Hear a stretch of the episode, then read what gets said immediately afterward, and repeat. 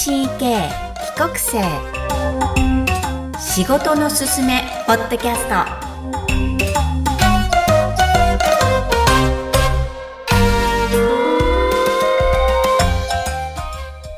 皆さんこんにちは。 TCK 帰国生仕事のすすめポッドキャスト配信者の初田美希子です。この番組は元 TCK 帰国生の経営者、社会人10年以上の先輩にお越しいただき、日本における仕事の選び方や思いをご紹介しています。今日のお客様は6人目のお客様。現在俳優をされておられます。幼少期の3年間香港で過ごされ、そして72年、70年代に小学校3年生から中学校2年生まで中国・北京で過ごされた帰国生です。俳優という職業の TCK適性についてもご意見をいただいています。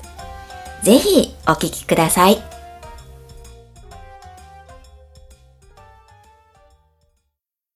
皆さんこんにちは。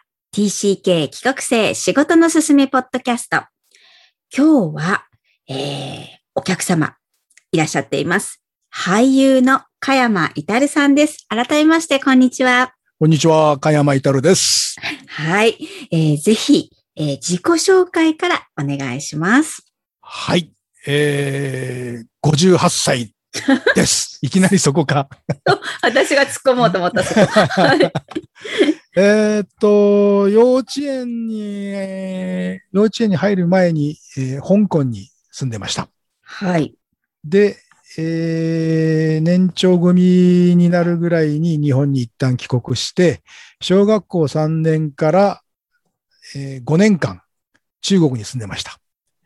最初の3年間を北京、あとの2年間を上海で過ごし、中学2年の時に帰ってきて、それからずっと日本に住んでいます。地元横浜に住んでます。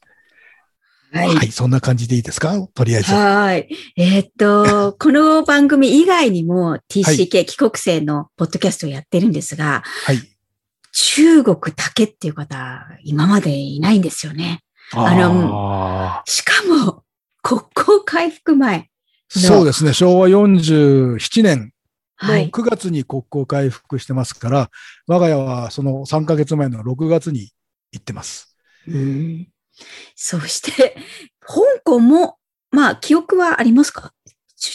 幼稚園に通っていたとか、テレビでバットマンをやっていたとか、あと、イギリス系の幼稚園に通っていたので、欧米系の友達がいたかな。でも写真見ると大体日本人の子と遊んでたかなっていう感じかな。じゃあもちろん北京に行かれたのは小学校3年生なので、はい、その頃の記憶、エピソードがあれば教えてください。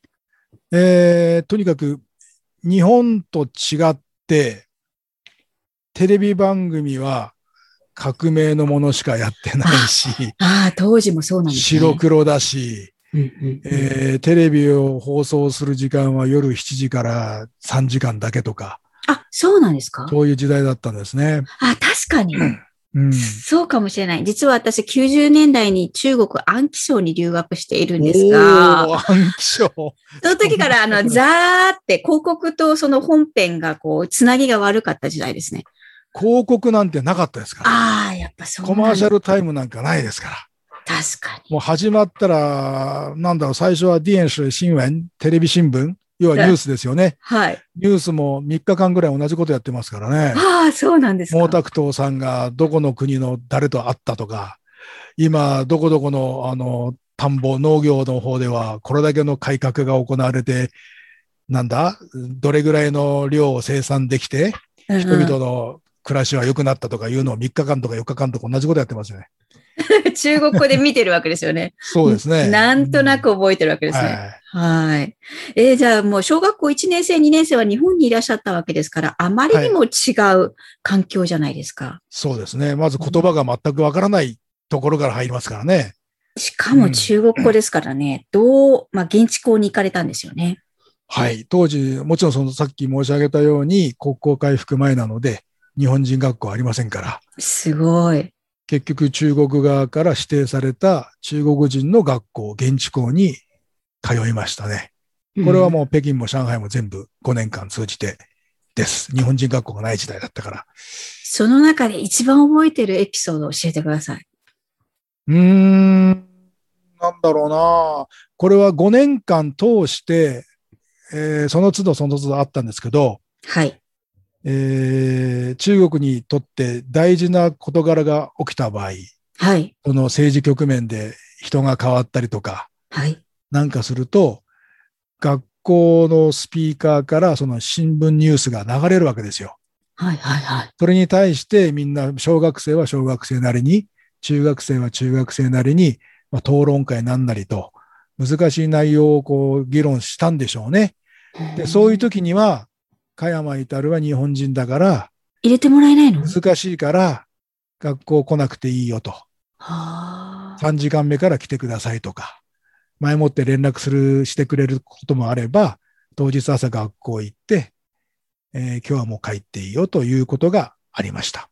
そういう時はそういうもんなんだろうなと、まあそうね、子供の心になんでとは思うけども、まあ聞かせられない難しい話ということだったから、僕の中国語じゃわからないんだなと。だから帰っていいよと言われたんだなとぐらいしか思ってなかったんですけど、中学生ぐらいになると、当時鄧小平さんが最初に失脚したことがあって、はいはい、それについての議論とか討論をするから、難しい内容だから来なくていいよと言われて帰ったことありますね。知らなかったです。子供たちですらその成人の討論会があるわけですね。討論で、ですから何をやったか正直わかりません。そうか、まあ先生が一方的に言うんだろう、言うんでしょうね。毛沢東さんから共産党からこういう指示がありましたとか、みんなに一緒になって勉強しましょうとかいう内容だと思うんですけどね。ただ、その中学生の時にはあまり難しい内容だと授業来なくていいよと言われたけれども、一緒になって鄧小平に対する批判論文を、まあ、簡単ながら書いたこともあるし、打倒鄧小平とか言ってデモ行進に参加したこともあるので。本当ですか？それは思い出というか、まあ、記憶にはっきり残ってますよね。まあ、それぐらい現地の生徒と一緒に、授業をしていたというか、同じ空気を吸えていたっていうのが上海での思い出かな。逆に北京では、はい、とにかく外国人と中国人は付き合うなという、そうですよね。中国人の方にそういうお達しがあったんでしょうね。そうです。学校の中でいくら仲良くやっても、放課後になるとバイバイで終わって一緒に遊ぶことは許されませんでしたね。僕らが彼らの住んでいるアパートのところに行って、みんなが遊んでるところに行ってこんにちはっつって、それもダメなんですか？ごっこしようかと思って行くじゃないですか。はい。そうすると僕用事があるから、私もなんか親に呼ばれてるからと言ってみんなチリチリ。みんなやっぱり違うジャオジェコ言い訳するんですよね。はいはい。それはやっぱりちょっと寂しかったですね。外国人と付き合うなという、まあ北京はそういう感じだったんです。ところが上海に移ったら上海はまだそういうお達しがなかったというか、外国人自体が少なかったから、だから思い出というと、一緒に遊べなかったことであり、一緒にその難しい授業は受けられなかったことでもあるけども、逆に言えばさっきと言ったように、そのデモ行進に参加できたりとか、あまり日本人としては経験できないことができたかなっていうのはありますね。社会主義独特の雰囲気とか、その当時持ってるのを、すごい体で染みついてらっしゃるんだろうなと、表現。その頃社会主義が何だか、そんなもの分かんないじゃないですか。資本主義が何だかとか。学校でやるから一緒に行こうとか。そういうことですよね。そっか、それをもう。政治的イデオロギーとか、洗脳までは当然されてないんですけど。まあその道理としてそのままを受け入れてた、少年至君がいたっていうことですね。そうですね。だから親としてもそれはいい経験になるからといって、特にだから反対することもなく学校の言う通りにしなさいだったんでしょうね。素敵です。じゃあ現地には日本人はいましたか？北京に行った時には、そのサンリトン、私が住んでいたのは北京市のサンリトンというところで、はい、あてがわれた学校にはまず一人女性の先輩、小学校5年の女性がいました。うんうん、それから私とほぼ同時期に、私の父と同じように日本から、赴任してきたご家族に男の子の兄弟がいて、うんうん、このさ僕らを含めた3人でその学校に入って、その女性の先輩と4人だけ。近所には。あと、フランス大使館付属のフランス語学級みたいなところに日本人が何人か通っていたかな。そういう子たちもいましたね。でも結局その子たちも同じその外国人専用のアパートに住んでいたんで、放課後というか夕方になるとみんなで集まって遊び友達しました。それでも全部で10人いるかどうかですよね、日本人はね、子供は。へえ、すごい世界ですね。3年後ぐらいに北京日本人学童補習校というのが設立されたときに、最初にそこにいた生徒の数は多分20人いなかったんじゃないかな。15、6人だったような気がします。すごい。加山さん、補習校ができる前の人ですからね。私よく成田空港ができる前の帰国書ですって説明するんですけど。ああ、なるほど。それでもびっくりされるのに、補習校ができる前の帰国生ですからね。文革中の日本人ですよね。そう、文革中のなかなか知ってる人いないんですが、補習校にじゃあいきなり行くって時はどうでした？平日、土曜日も含めて、平日は中国人の学校行ってましたから、土曜日の午後2時間だけ大使館の施設の中で小さな部屋をお借りして、2時間だけ、日本語で授業ですよね。国語は毎週で、算数、理科、社会を順繰りにやったのかな。で、先生はみんな親なんですよ。自分たちの親なんですよ。いないですからね。大使館の職員もいましたし。で、みんなほら、大学出ると修士課程とかやってると、一応先生の教職の免許を持ってたりする人がいて、そういう人が国語を教えてくれたりとか、やってたかな。上海の補習校では、日本航空のエンジニアの人が数学を教えてくれたり。理系だしね。接客業専門の旅客部門の人が国語をきちんと教えてくれたりとか。みんなそれぞれ特技を生かして。すごい、総動員。日本人の力、総動員って感じですね。少なかったからそういうことができたんだろうね。楽しそう。アットホームな感じですね。はい。じゃあ、そんな、中国を満喫した少年が中2に本帰国されます。当時、どうでしたか？授業に関しては、今言ったように日本語の補習校では国語とたまに算数とか理科社会をやるぐらいでしたし、中国の授業の進み具合と日本の進み具合が全く違いますし、当然国語なんていうのは向こうは漢字だらけだし、その内容も全く違うわけですから、授業に関しては遅れているというか、全くそぐわないことが多かったですよね。音楽の授業なんて、五線譜、おたまじゃくしじゃなくて、ドレミファソラシドが数字で表されていた。そうらしいですね。ドレミが1、2、3。上のドに行くと1の上に点とか。だから日本に帰ってきて、五線譜で音楽をやるっていうのは、ほとんどできませんでしたね。だそういう意味では、ちょっとしんどかったかもしれないですね。そういうのみんなと遊んでたのも楽しかったし、日本に帰ってきてからね。ただ、嬉しかったのが、国語の授業の時に、漢文で、春眠暁を覚えず、諸女丁重に聞くという、ありますね。あれを、じゃあ、加山、中国語で読んでみろって言われて、で、そんな人出会ったことないよ、私。たまたま読めたんで、読めたんで、春眠不覺了とか言って、わーってやったら、周りの子供たちっていうか、同級生たちが、おー、イタルすげえなー。そりゃそうですよ。で、帰国子女以降、ちょっとよそ者。僕はそんな感じてないし、周りも感じるようなことはなかったんですけども、そうやって中国語でパーって言ったら、みんなが僕を見る目はちょっと変わったっていうか、なんか、なんだろうな、一層仲良くなったっていうか、すげえなって言って、よく帰国子女っていうと、なんか日本に帰ってきてからいじめられたりとか、疎外されたりとかっていう人大勢、まあ僕の周りにもいましたけど、はい、一切そういうことはなくて、なんなら一回同じクラスの、要は不良ですよね。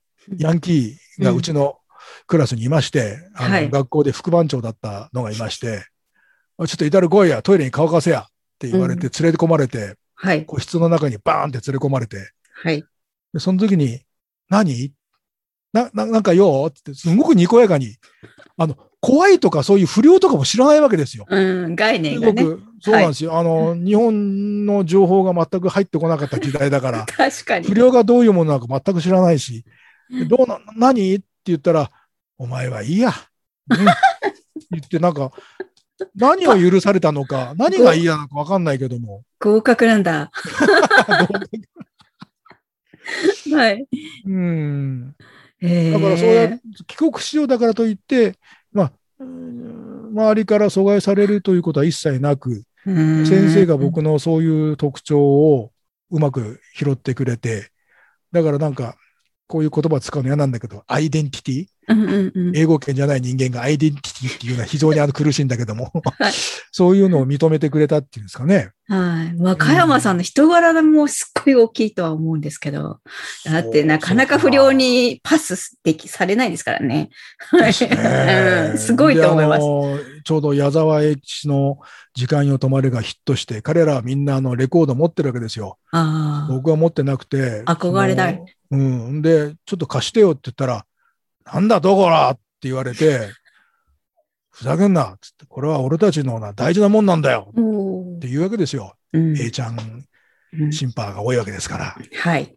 次の日、そーっと誰にも言うなよっつって貸してくれたりとか。すごい。もうそこで。その時カセットに録音したものは今でも持ってますけどね。なんか捨てられないなと思って。なんかそうやってこうつながっていく能力は帰国子女ならではの、あるのかなって今思わせるエピソードですから、加山さんそのものの、お人柄なのかもしれませんが、そして中学校、高校は、帰国子女枠で高校に入られて、そうですね、ICU 高校ですね。その当時も、まあ帰国子女が多いわけですよね。全校の3分の2ですよね。1月の3分の2。もう最初から。で、僕は学校ができたての2期生で入りましたね。そうなんですね。まだグラウンドも整備されてない頃ですよね。で、中国語を喋れる帰国生っていうのもあんまりいないわけですよね。私含めて4人。そんなにいるんだ。当時、僕が北京に行った後に来たのが、それが後々高校で3人一緒になりまして、今でもこの4人は仲いいですね。なるほど。そして大学を出られて、その後、就職なんですが、さてお仕事、最初に選んだのは何ですか？最初から役者になりたかったんですけども、ちょっと家庭の事情で、大学4年の時に父親を亡くしたっていうことがあって、就職しないかと言って、いくつか受けた中で受かったのが全日空ですね、航空会社ですね。それもちょうど全日空が国際線が飛び立ち始める年だったんですよ。で、2年目には中国にも進出するからってことで、多分中国語ができるんだったらっていうことで、多分入れてもらえたんだと思うんですね。私ともう一人いましたね、東京外大から来たのが。その当時からやっぱり中国語を売りにされてるわけですね。そうですね。自分で売ってるつもりないんですけど。どうしても履歴書が。どうしても履歴書に書いてあるからだと思うんですよね。そこを2年間働かれると。そうですね。全日最初の1年が羽田空港の、チェックインカウンターをやるとこですね。旅客課で。そこでもたまに中国のお客さんいらしたときには、喋ったり、通訳したり終わりましたし、うんうん、2年目は成田空港に転勤だったんですが、それはもちろん中国の国際線で、うん、まあ、チェックインカウンターからアナウンスから、中国のお客さん当然来るだろうからというのを見込んで、移動させられたと思います。あと中国に出張を行ったりとかもしましたね。ね、全日空の中国路線の初便は私、大連で初便迎えました。日本から飛んできて。その都度、節目節目にいつもいらっしゃるって感じですが。そうですね。だからそういう意味では全日空にいて、まあいい、仕事をさせてもらったかなとか。はい。その前の、新入社員半年目、羽田空港にいた時も国内線しかやってなかったにもかかわらず、初めて政府の、まあ簡単に言えば中曽根総理大臣が、日の丸 JAL さんではなく、全日空を使って、初めて外遊したのが北京だったんですね。一泊二日だったんですけど、その時のメンバーにも選ばれて、とにかくお前は日本、まだその空港の仕事もまだ半人前なんだから、とにかく北京に行ったら他の先輩たちの手となり足となり、飯の注文できるようにしとけと言われまして。で行って、まあ現地で、実地でいろいろ走り回って勉強して、で2年目成田行った時には今度その初便就航で、やっぱり先輩の足となり手となりやりましたね。そんな大役をいつも仰せつかる立場で面白そうなんですが、辞められる経緯っていうのはどんなことなんですか？うん。先ほども言ったように、父親が生きていたら全日空に入っていなかったかなとは思うんですけど、だからその2年間で空港で仕事してる時も、どっかにやっぱ役者への憧れっていうのはまだあったんですよね。そうしましたら、たまたま2年目、ある日家帰ったら、テレビをつけたら危ないデカという掲示文があって、そこで主役の2人にボコボコにされているチンピラ役がいまして、はい、その人が私大学時代によく知っていた、一緒に役者やろうぜって目指していた人が出てて、羨ましいなと思ったのが一つと、高校時代一緒に音楽をやっていた仲間が、バンド組んでコンテストで優勝したかなんかで、レコードデビューしてレコードやったらそいつのレコードが並んでるんですよね。すごい。これ二つがポンポンと目の前に現れたもんですから、はい。この心の奥底にしまってあったのかどうかわからないけども、それがふつふつと湧き出てきて、気がついたら退職願い出してましたね。すごい。もう火がついちゃって止められなくて、まあ自分。そうですね。もうその頃も25になる直前です。だから、やるなら今しかないなと思って。それが1989年。88年の3月いっぱいで、全日空を辞めましたね。ちょうど年度末で、はい。そこからもう30年以上役者さんをやっていらっしゃるんですが。やってますね。すごいことですよね。ずっとやりたかったことを続けてらっしゃる。そうでしょうね。まあ、簡単に言うと、他にやりたいことがないから、かな。それほど好きだっていうことなんですよね。なかなかそこまで好きっていうのを見つけることは難しいと。逆に思うんですが、どうですか？どうなんですかね。ただ、帰国子女の学校にいて、大学も中国語の、まあ、専門行って、そうするとみんな、自分の持っている言葉、を使って仕事をしたい。それが貿易であったり、まあ、航空会社であったり、金融業界であったり、いろんな仕事があるわけですよね。その中で自分のできる言語で海外に行きたいとか、あるわけじゃないですか。僕の場合は中国語を使える役者になりたいな。当時日本ではまだ中国語を普通に話せる俳優っていうのはいませんでしたから、で中国語ってやっぱりイントネーション難しいんで、なかなか本当の中国語できる人、いなかったんですよね。だから、自分がそのうちの一人になりたいなっていうのはありましたね。中国語を使った俳優になりたい、これ唯一無二ですよね。かなりオンリーワンだと思うんですが。これが加山さん流の多文化経験、つまり中国経験を生かし方っていう感じですかね。そうでしょうね。だから、中国語をやってる仲間にも、ね、通訳になりたいとか、いろんな人いましたけど、僕の場合は通訳とかよりも、それを、演技の方につなげていきたい。だから中国語できる役っていろいろ限られてしまうかもしれないけども、はい。日本語のできる、中国語のできる日本人の役、また逆に日本語のできる中国人の役、はい。もうできるかもしれないし、戦時中の話だったら、変な話、日本軍の役をできるかもしれないし、確かに。戦後だったら、今度中国との貿易の架け橋になるような日本人の商社マンの役もできるかもしれないし、とか、いろんな夢はありますよね。実際この、野暮な質問なんですが、俳優さんって仕事は帰国生に向いてると思われますか？どうでしょう。日本の中では難しいかもしれないですよね。例えば、アメリカ、ハリウッドの映画とか見ていると、当然アメリカ多国籍、ね、肌の色が違う人が大勢いるじゃないですか。はい。で、使う言語は英語なんだろうけども、ただ、外国文化をいろいろ、生い立ちがみんな違ってたりする人たちが集まってると思うんですよ。はい。だ日本だと、基本的にも日本人だけじゃないですか。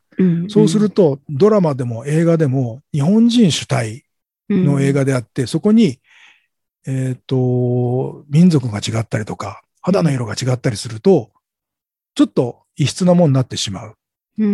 と思うんですよね。だその中で、じゃあ帰国しようだから、この国の言葉ができるからといって、それが全面的に、活躍できるかどうかっていうのはまたちょっと違ってきちゃうかもしれないな。やっぱり日本文化をある程度知ってないと難しい職業っていうことですか？まず自分が日本人であるっていうことなのかな。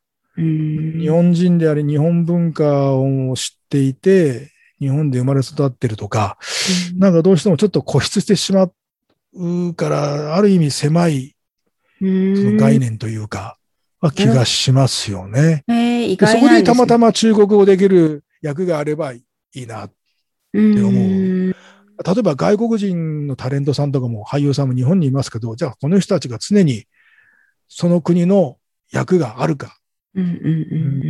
ですよね。難しいと思う。タレントさんであれば、はい。それはまたね、情報番組だとか、はい。バラエティ番組に出るっていうことはたくさんあるのかもしれないけども、俳優演劇の世界で、外国人、あるいは外国語を、特徴的に使う役が常にあるかというと、そうじゃないかな。意外でした。なかなかいろんなワールドワイルドで、広がっていれば、それでいろんな役があるのかなと思ったら、意外と日本では、日本人っていうのがちゃんとコアにないと難しいよっていうことですよね。そうですね。ですから僕が最初から、中国語ができるということで、ドラマとか出させてもらった時期がやっぱありまして、はい、そうすると次にスタッフのところに顔出しに行って、またなんかやらせてくださいよって言うと、ごめん、中国語の役ないんだって言われちゃうんで、それがしょっちゅうありましたね。逆に潰しが効かないというか、そうですね、中国の色になっちゃうっていうことなんですね。広がらないかな。ですから、プロフィール上に特技中国語、北京語とは書くけども、基本的にはもう何でもやんないかなっていうふうには思いましたね。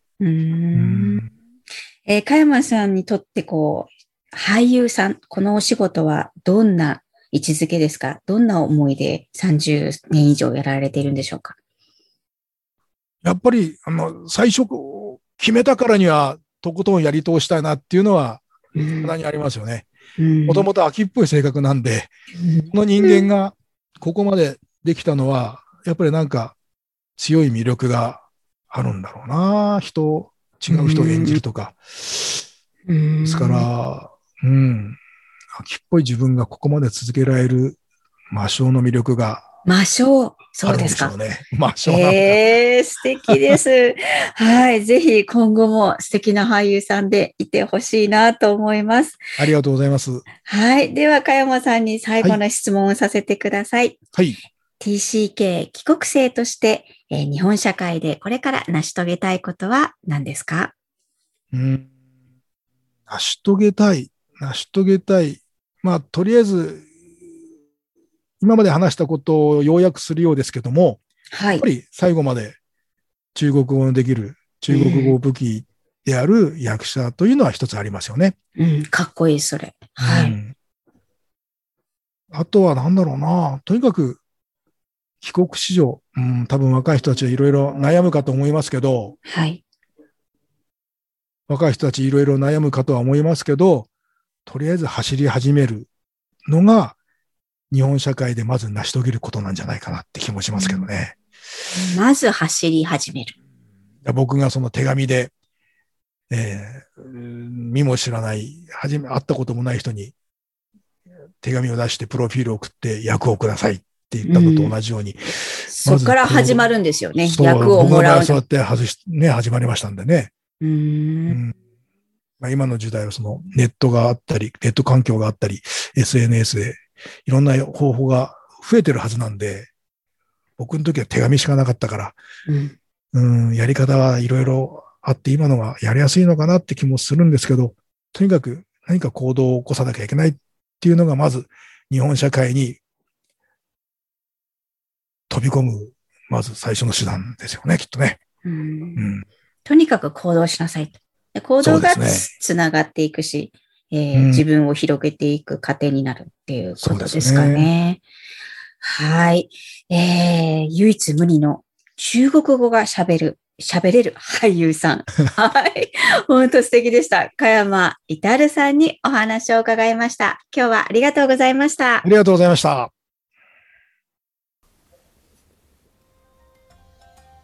いかがだったでしょうか。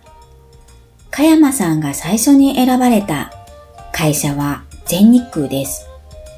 飛行機会社の中で中国語を手がかりにいろんな経験、そして上司からも認められ、たくさんのシーンに活躍できたとお話しいただいています。また、転校された俳優という職業の中でも唯一無二である中国語を話せる俳優さんとしてとても活躍されています。